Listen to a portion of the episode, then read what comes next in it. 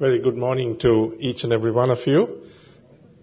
If you have your Bibles with you, you could turn with me to Genesis eighteen, and I'll ask uh, Dean to read verses nine to seventeen. Genesis eighteen, verses nine to seventeen. The last time I spoke to you, I uh, covered the first uh, eight verses, but of course that was almost nine or ten months ago. You've probably all forgotten, uh, but uh, I'm just going to continue from uh, where I left off, and we'll just go down the uh, verses, and then we'll try to draw out some lessons from these verses.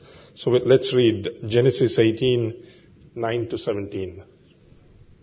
Genesis chapter eighteen, verses nine to seventeen in the King James Version.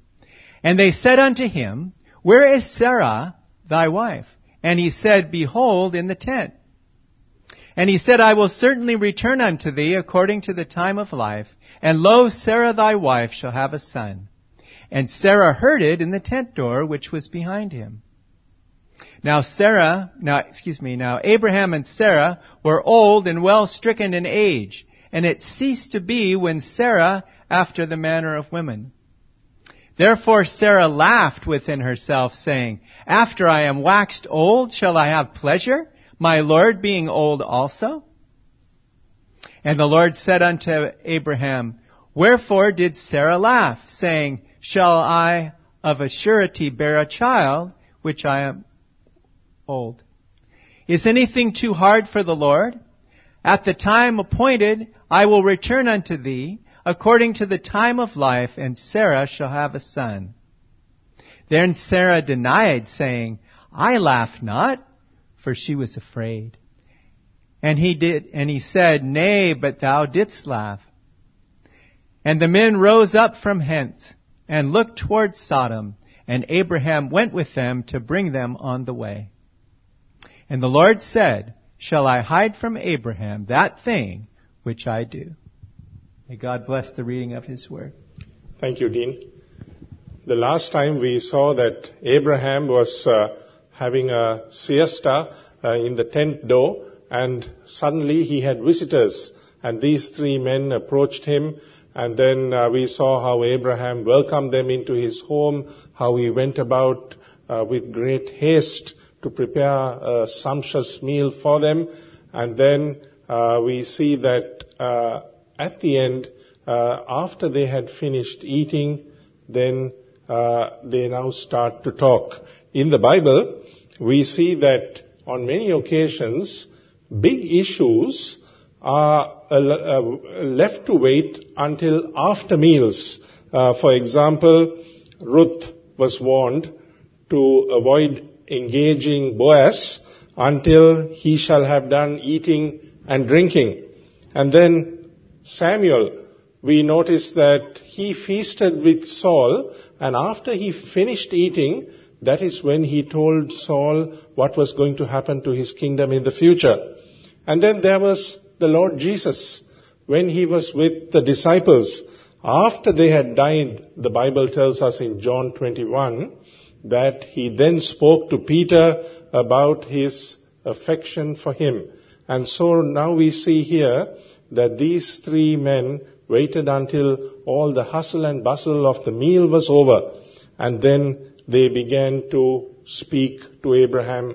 Uh, now I would like to uh, focus on three questions that are asked in this portion of verses from nine to seventeen. And these are three questions that it's the Lord who is speaking, and he asks. And the first question is found in verse nine. Where is Sarah thy wife? And then uh, question number two is found in verse thirteen. Wherefore did Sarah laugh? And then the third question that the Lord asks is in, found in verse fourteen. Is anything too hard for the Lord?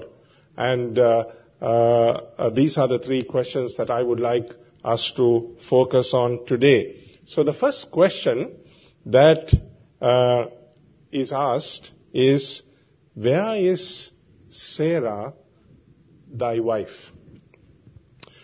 Oftentimes, God asks questions, and uh, we mustn't think that he's asking questions because he doesn't know the answer. Uh, you see, God knows all things, the Bible tells us. And, uh, you know, we speak of him as being omniscient, and uh, uh, he knows everything. He can see everything. There is nothing that he doesn't know. So why is it that God is asking this question if he knows everything?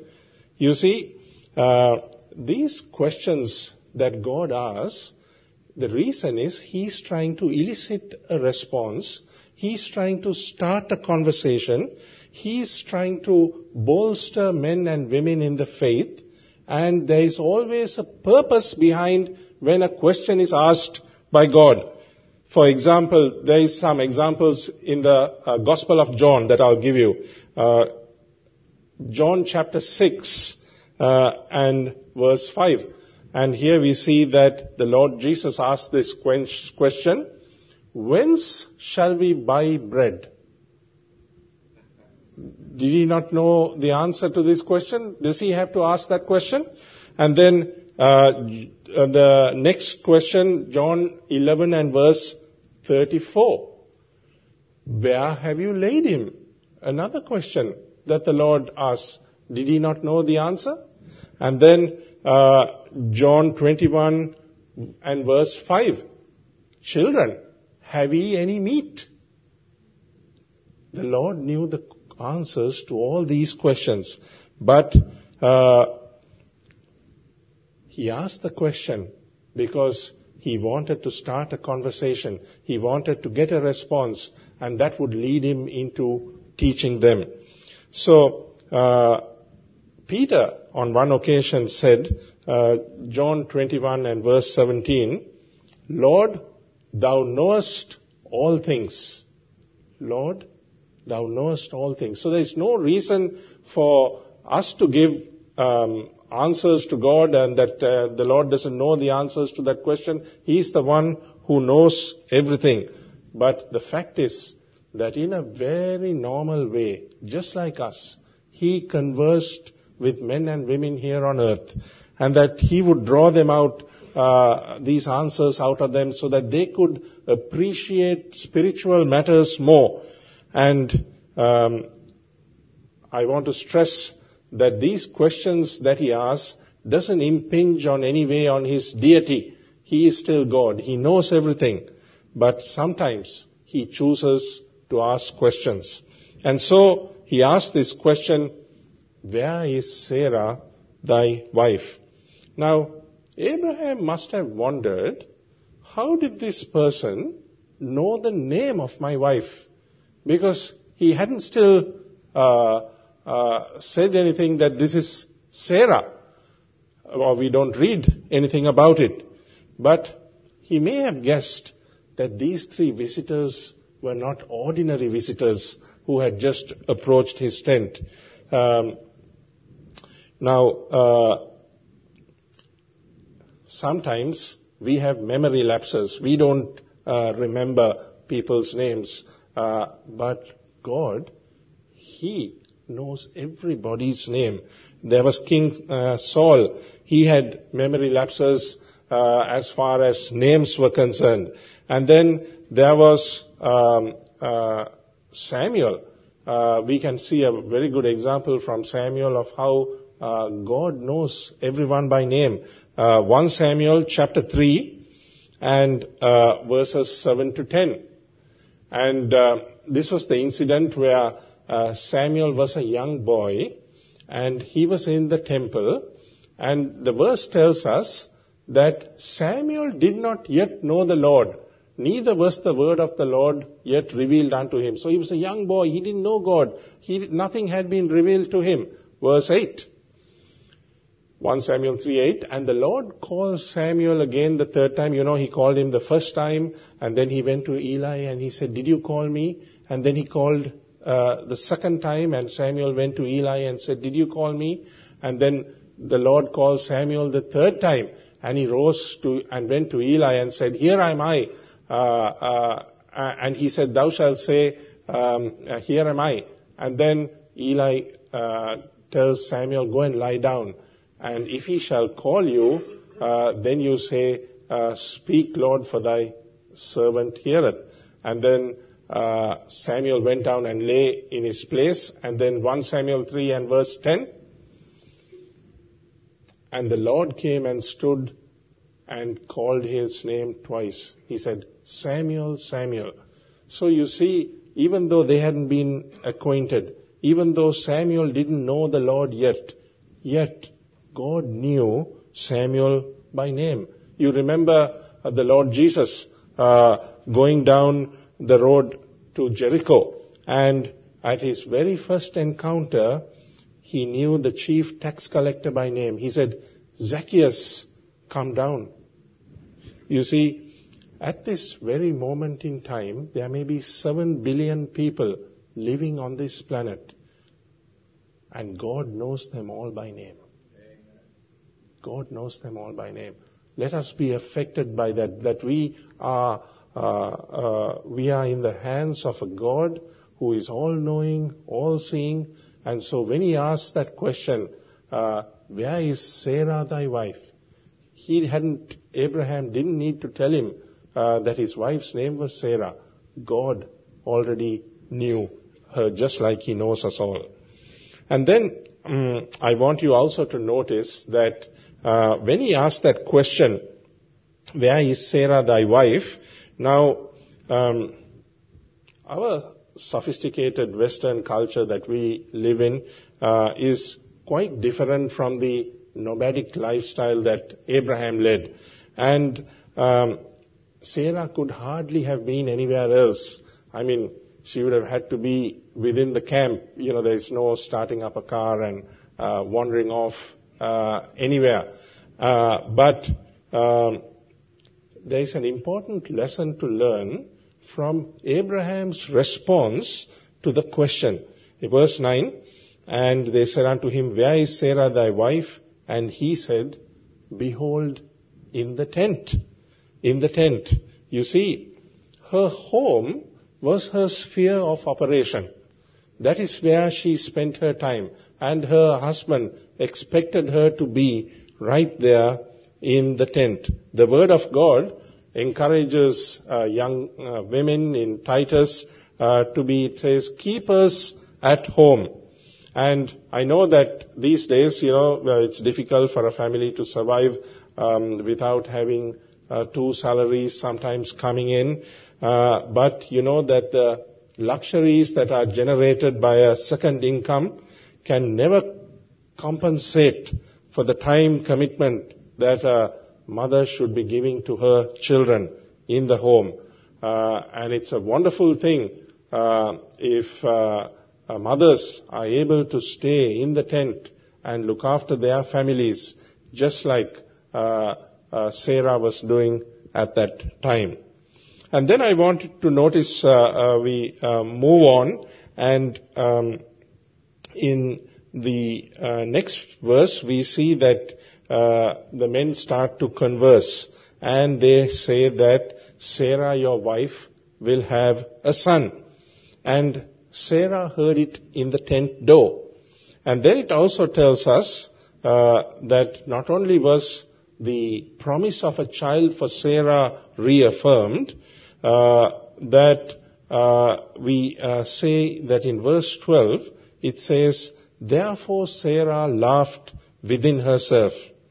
Now, this was not the laugh of a, uh, a um, uh, uh, this was not a, a laugh of a chuckle of unbelief, uh, but uh, rather uh, it was perhaps uh, uh, in uh, shock that a person of Uh, um, a hundred years old could have a child.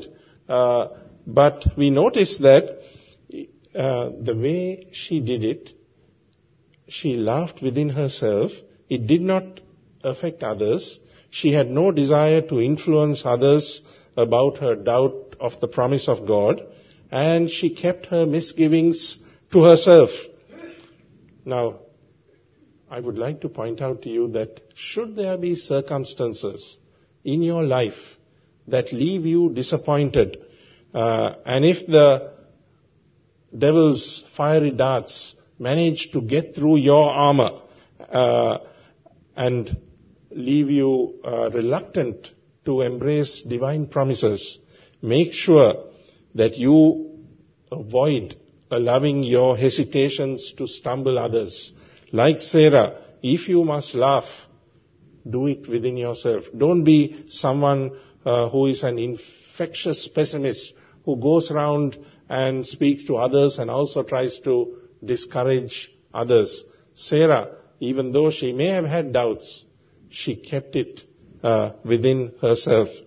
And uh, later on in the Bible, we can see that uh, Peter, in his ministry about uh, uh, Sarah in uh, First Peter chapter three, he refers to this incident, but totally ignores Sarah's inconsistency. Uh, and he gives her credit to be, uh, that she is one of the holy women of God who trusted God. Uh, and for this was just a temporary lapse on her part. And uh, it tells us in uh, Hebrews eleven and verse eleven. Uh, could I have the next slide, please? Hebrews eleven and verse eleven. Through faith, Sarah conceived, received strength to conceive, and uh, was delivered of a child when she was past age, because she judged him faithful who had promised. Now, yesterday, uh, we were remembering Sally, and I was thinking that Sally was one. I heard all what people had to say yesterday, and she was certainly one uh, who judged him faithful who had promised. I mean, she believed God and the promises that he had made. And so, because Sally had judged God to be faithful of the promises, she went ahead and she told as many people about God as possible. We heard about her legacy. We heard about how she was an investor in people. Uh, and uh, we heard about how she preferred the hard way. Uh, uh, even though she had a hard part in life, yet she went through with great joy. She did it for God. And uh, the Bible tells us uh, in Hebrews thirteen of such people whose faith follow, whose faith follow. And people like Sarah, people like Sally, uh, those who had tremendous faith in God, and they took him at his word. These are people whom we must emulate and follow. Sarah believed God. She had the faith, and because she had the faith, she was able to conceive and deliver the child when she was past age. Now, I would also like to uh, point out to you next that there are some Uh, who, uh, while they may be Christian wives, um, you know, may not be totally um, happy uh, with their lot in life. Uh, uh, she was, um, uh, when Sarah was talking here, there, these were no form of words to please Abraham or to impress others. She was saying it within herself. And then there was no tongue-in-cheek reference to her husband as the boss uh, or anything like that when she was talking to herself, uh, but she was expressing what was in her heart. But there are others, for example, David's wife, uh, Michal. We see in Scripture that in her heart she despised David. She despised David. So let us be Uh, let Christian wives examine their attitude towards their husbands, and does it reflect the demeanor of Sarah, or does it reflect the demeanor of Michael? Let us be uh, like Sarah. So many examples from her that can be followed. And then I uh, noticed the second question uh, is found in verse thirteen. And the Lord said unto Abraham, Uh, wherefore did Sarah laugh? Wherefore did Sarah laugh? You see, Abraham was probably unaware that Sarah was listening to the conversation, because in verse ten, in verse ten, uh, it tells us that Sarah heard it in the tent door, which was behind him. Behind him. So she, he probably didn't know that Sarah was standing uh, behind him. And, but God knew. God knew. And God knew what was in Sarah's mind. God knew what was in Sarah's heart. He was able to read it. You see, um, Sarah's doubts had not been publicized. Her thoughts were inaudible. Nobody heard it. But yet, God knew, because he was asking the question. You see, uh, in Ezekiel uh, chapter eleven and verse five, God's message uh, to the people in Ezekiel's day was this. Ezekiel eleven and verse five. I know the things that come into your mind, every one of them. I know the things that come into your mind, every one of them. Now you see, many things go through our minds. Sometimes our minds are difficult to control, and we think all kinds of terrible things. But we do that thinking, ah, nobody knows what I'm thinking. I could let my mind just wander and think the worst things possible and enjoy it, and nobody knows. But you know, God knows. God can see what is going on in our minds. Just like he knew that Sarah laughed within herself, he also knows all the things that come into your mind, every single one of them. There was an occasion uh, in Mark chapter two uh, and verse six where uh, he forgave a palsied man, and then there was certain scribes there, and they were sitting there reasoning in their heart as they watched the Lord Jesus. And then Mark chapter two and verse eight, please. And then immediately when Jesus perceived in his spirit that they so reasoned within themselves, he said unto them, why reason ye these things in your hearts? Not one word was said out. They were sitting there looking at the Lord and thinking these things in their mind. But the Lord knew exactly what was going on in their mind. So let that be a lesson to us, that uh, let us be those that are aware of the power of our God. Let us be aware that he is uh, able to know exactly what is going on in our hearts and mind. Now, with the mention of her name, Sarah materialized from the door. We can see that in verse fifteen. Fear had gripped her, and she was quick to deny the charge. Uh, she said, I laugh not.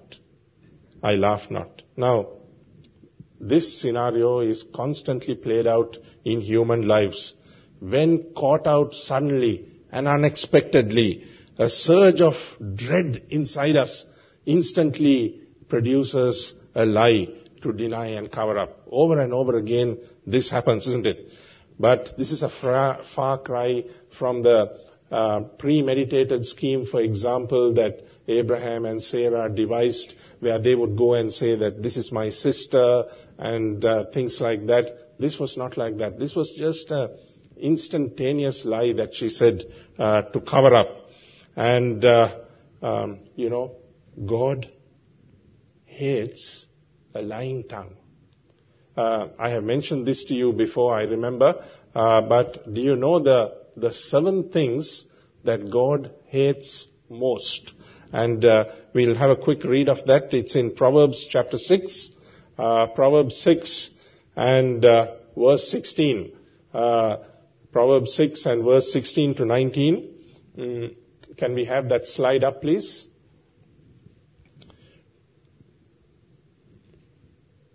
So there are seven things that are abomination unto the Lord. Uh, the next verse, verse seventeen. Proverbs six, verse seventeen. Okay, so here are the seven things. A proud look, number one. A lying tongue, number two. Hands that shed innocent blood. That's number three. God hates it.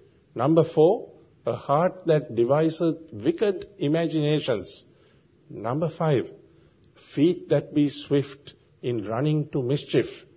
Number six, a false witness that speaketh lies. And number seven, and he that soweth discord among brethren. These are the seven things that are an abomination unto the Lord. And number two on the list is a lying tongue. So, uh, may we all avoid compounding our sins by telling lies to conceal our guilt, just like Sarah did. You know, it's staggering to think of Sarah's audacity before God. You know, Ananias and Sapphira, they were charged with the same sin. Uh, Thou hast not lied unto men, but unto God, it was told to them. And both were struck dead within hours. Uh, but thankfully for Sarah, the Almighty God was quick to silence her. In verse fifteen, he says, that is uh, Genesis eighteen and verse fifteen, Nay, but thou didst laugh, God tells Sarah. And thankfully, she didn't decide to challenge God. Uh, it was uh, this rebuke that God gave Sarah. Actually, uh, this is the only time that I read where God speaks directly to Sarah. They're the only words that we find in the Bible where God spoke directly to Sarah. So it's a real shame that in Genesis eighteen and verse fifteen, that the only words he spoke to her were, Nay, that thou didst laugh. That it was a rebuke to her. Uh, but uh, but they were so incisive uh, and commanding that Sarah made no attempt to prolong the argument, and she just stayed in silence. You see, when God speaks in power, mouths are stopped. We cannot say anything. Sarah was learning this very important lesson that I would like us also to learn, that we cannot deceive God. It's not possible to do that. Next, I would like to go to question three in the passage. And question three is found in verse fourteen.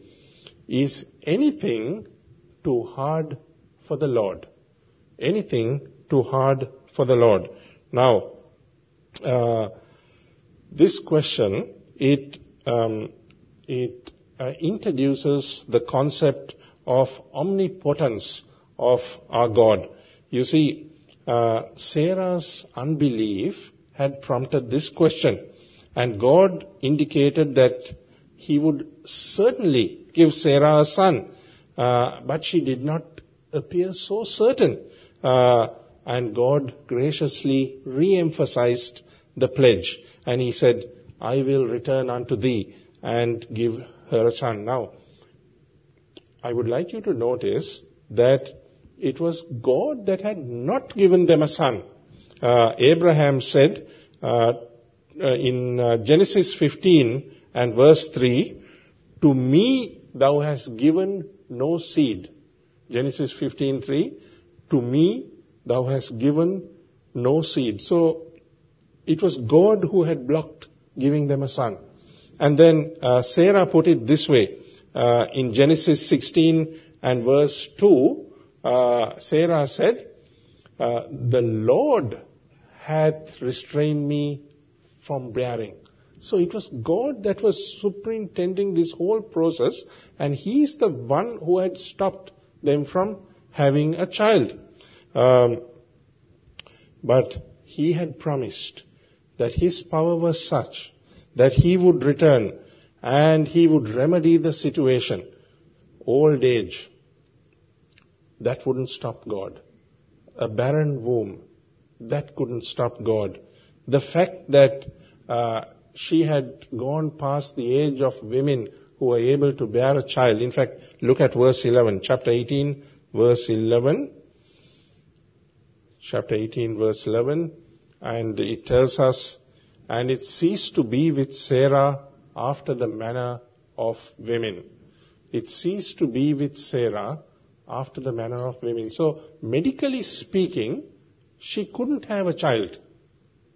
But none of these things was going to be able to stop our all-powerful God. You see, there is going to, it was going to be proved that there was nothing too hard for our God. You see, God's um, power is such that he can accomplish uh, whatever he wants, whenever he wants. And God indicated that the birth of Isaac will take place according to the time of life.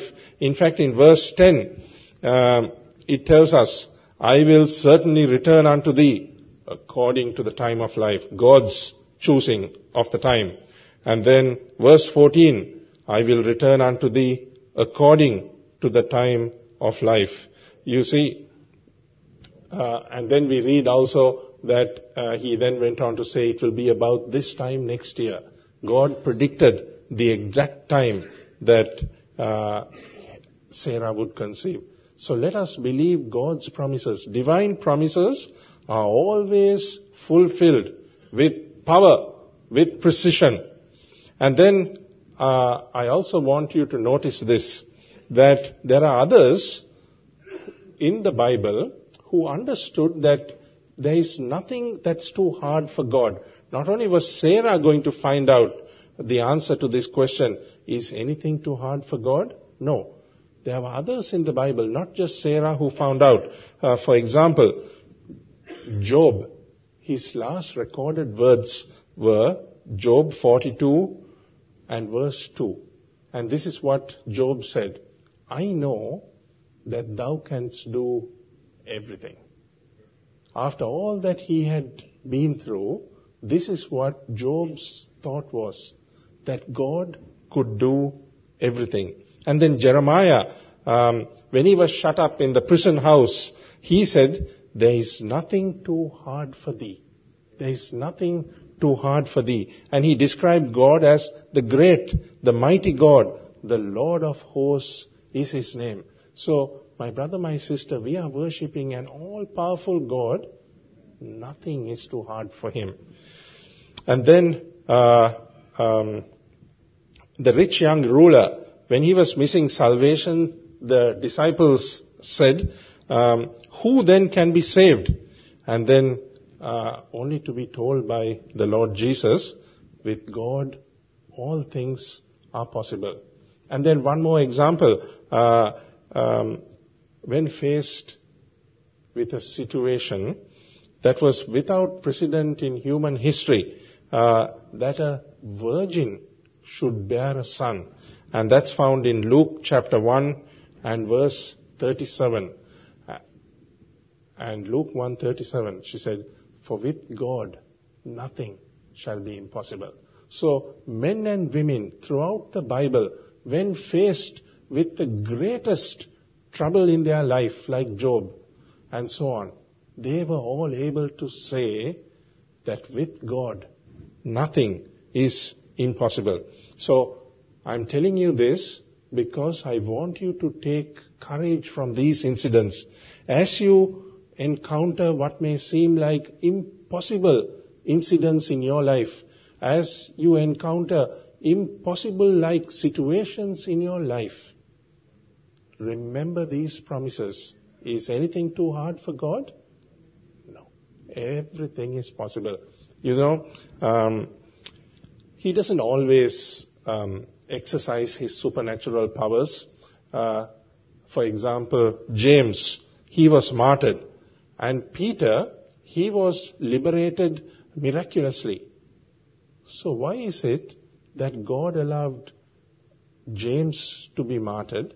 And he liberated Peter, because after all, God is all-powerful and he's, everything is within his grasp. He can do anything.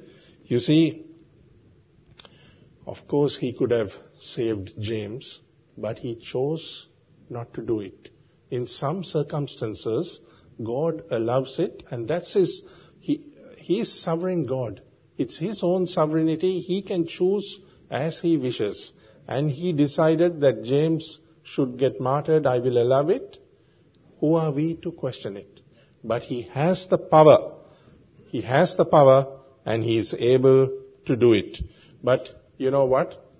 When He allows us to go through some situations in our life that are very difficult for us to cope with, and He doesn't miraculously intervene, what does He do?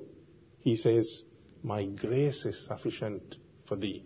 He provides for us a way of escape out of that situation by giving us ample amounts of His grace so that we can bear whatever He allows to come into our life.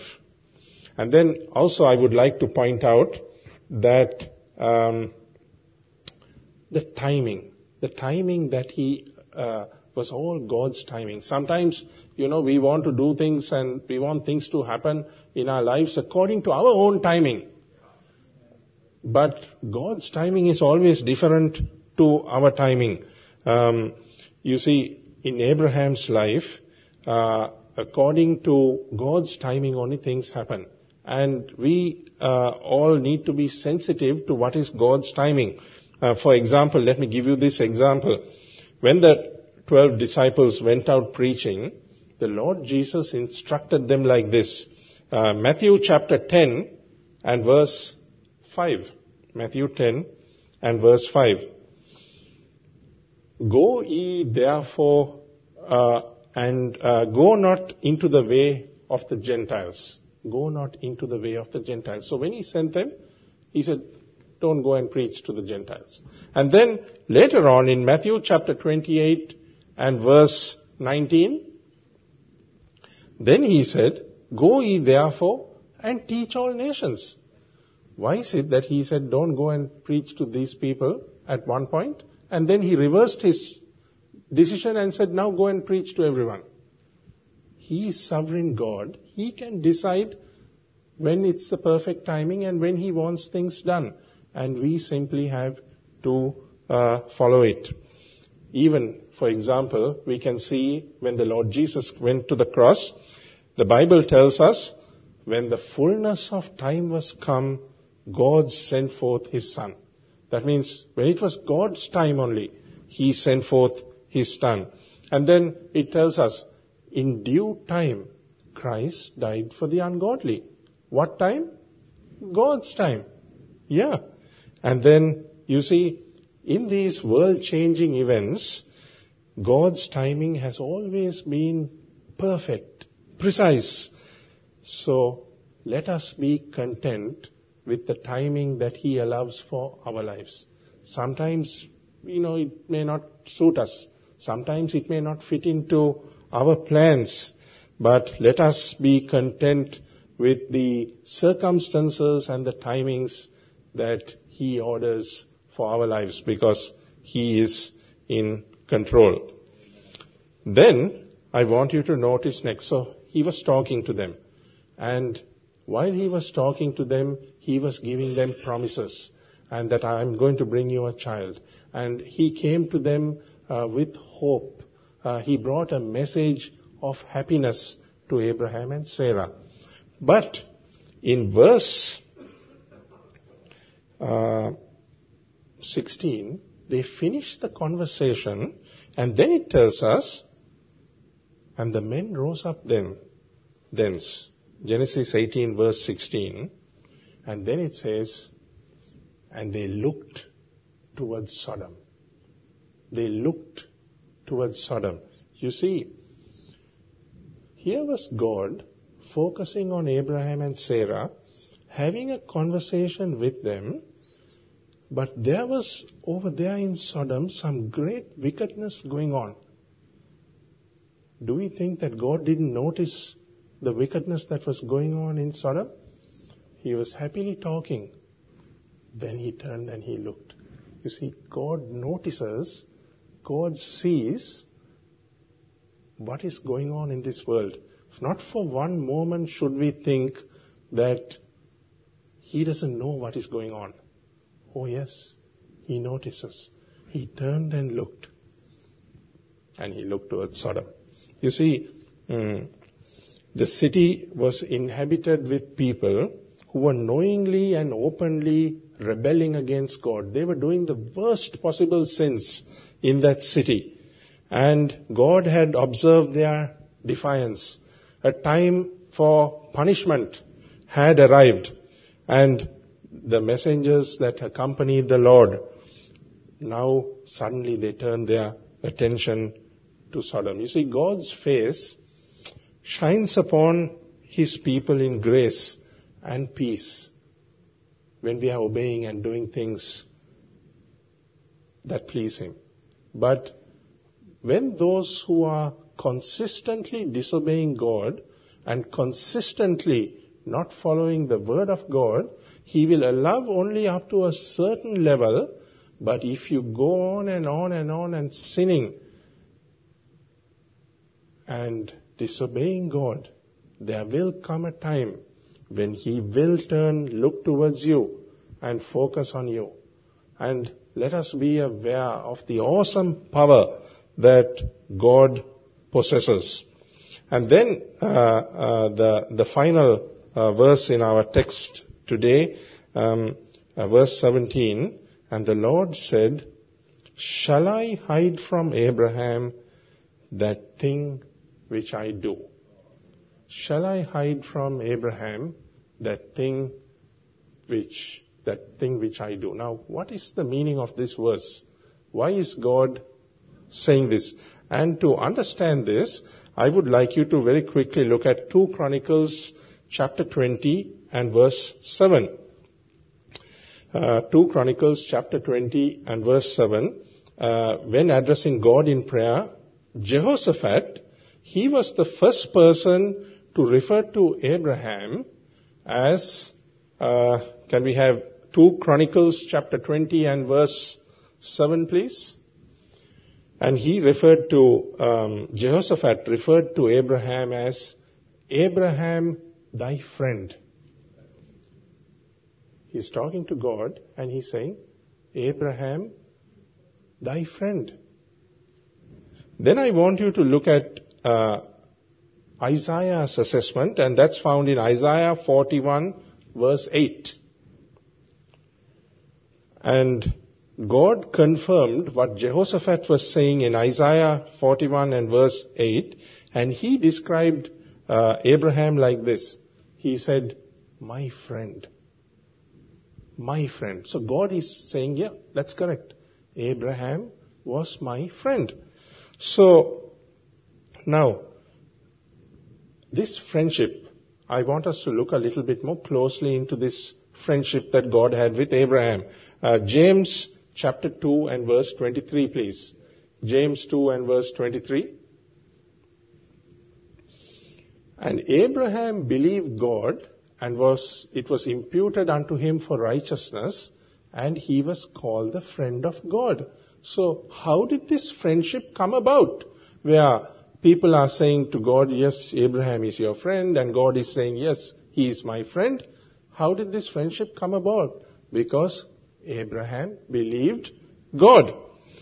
And then to put it into a New Testament context, uh, this is what the Lord Jesus Christ said. John chapter fifteen, please, uh, and uh, verse thirteen. John fifteen and verse thirteen. Uh, "Greater love hath no man than a man lay down his life for his friends." And then verse fourteen.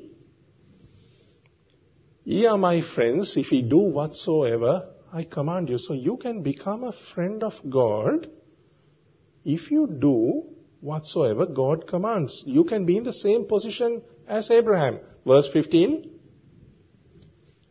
John fifteen fifteen. Uh, "Henceforth I call you not servants, for the servant knoweth not what his Lord doeth, but I have called you friends, for all things that I have heard of my Father, I have made known unto you." Now focus on that last sentence. "For all things that I have heard of my Father, I have made known unto you." That means, when you become a friend of God, God will share secrets with you. Whatever He has learned from the Father, He is going to share it with you. "All the things that I have heard from the Father, I am going to make it known unto you." Why? Because you are my friend. Because you believe God. Because you are following my commandment. You see? And so now let's go back to uh, our text, Genesis eighteen and verse seventeen. Shall I hide from Abraham that thing which I do? Why is God not going to hide it? Because why? Abraham is his friend. Because he is his friend, no secrets from friends. So he shares with Abraham, I am going to go over to Sodom now and I'm about to destroy them. Before he does it, he shares it with Abraham. And the next time we look into this portion, then we'll be able to see, then Abraham pleads with God and he says, Uh, oh, please, at least can you save so many, at least can you save so many, and so on, and until, you know, uh, Lot was saved. So, my brother, my sister, I'd like to close by encouraging you all to try to be friends with God. Amen. If you're going to be friends with God, there's going to be great blessings coming into your life. Believe God, trust God, obey God, follow His commandments. It's very simple. The fact of the matter is most people choose not to do that. But if you do it, because, you know, as we know, the promises given in the Bible are true. They will never ever be broken. If you follow this simple step, you can become a friend with God. And He will communicate with you. You can communicate with Him. You will, you know what it says in James? If you draw nigh unto Him, He will draw nigh unto you. If you draw close to God, He will draw close to you. That's the secret to a, a successful Christian life with the Lord Jesus Christ, with our God. If we follow this simple step, I can assure you, just like Abraham was blessed so greatly and his kingdom expanded, and you know, you will see in scripture how much Abraham was blessed. You can be blessed. Your family can be blessed. And it would be a wonderful, wonderful thing if God could call you my friend. Let's close in prayer. Our Father, we thank Thee that scripture has been given to us for us to learn from. We thank Thee, our Father, for these wonderful characters in the Bible, like Abraham, a friend of God. And we thank Thee, our Father, that we would strive to be men and women like Sarah, like Abraham, who believed, our Father, that we would follow their faith, our Father, and that we would be similarly blessed in our lives. Our Father, even as we part now, we pray that Thou would part us with Thy blessings. We ask this in the precious and worthy name of our Lord and our Savior, Jesus Christ. Amen.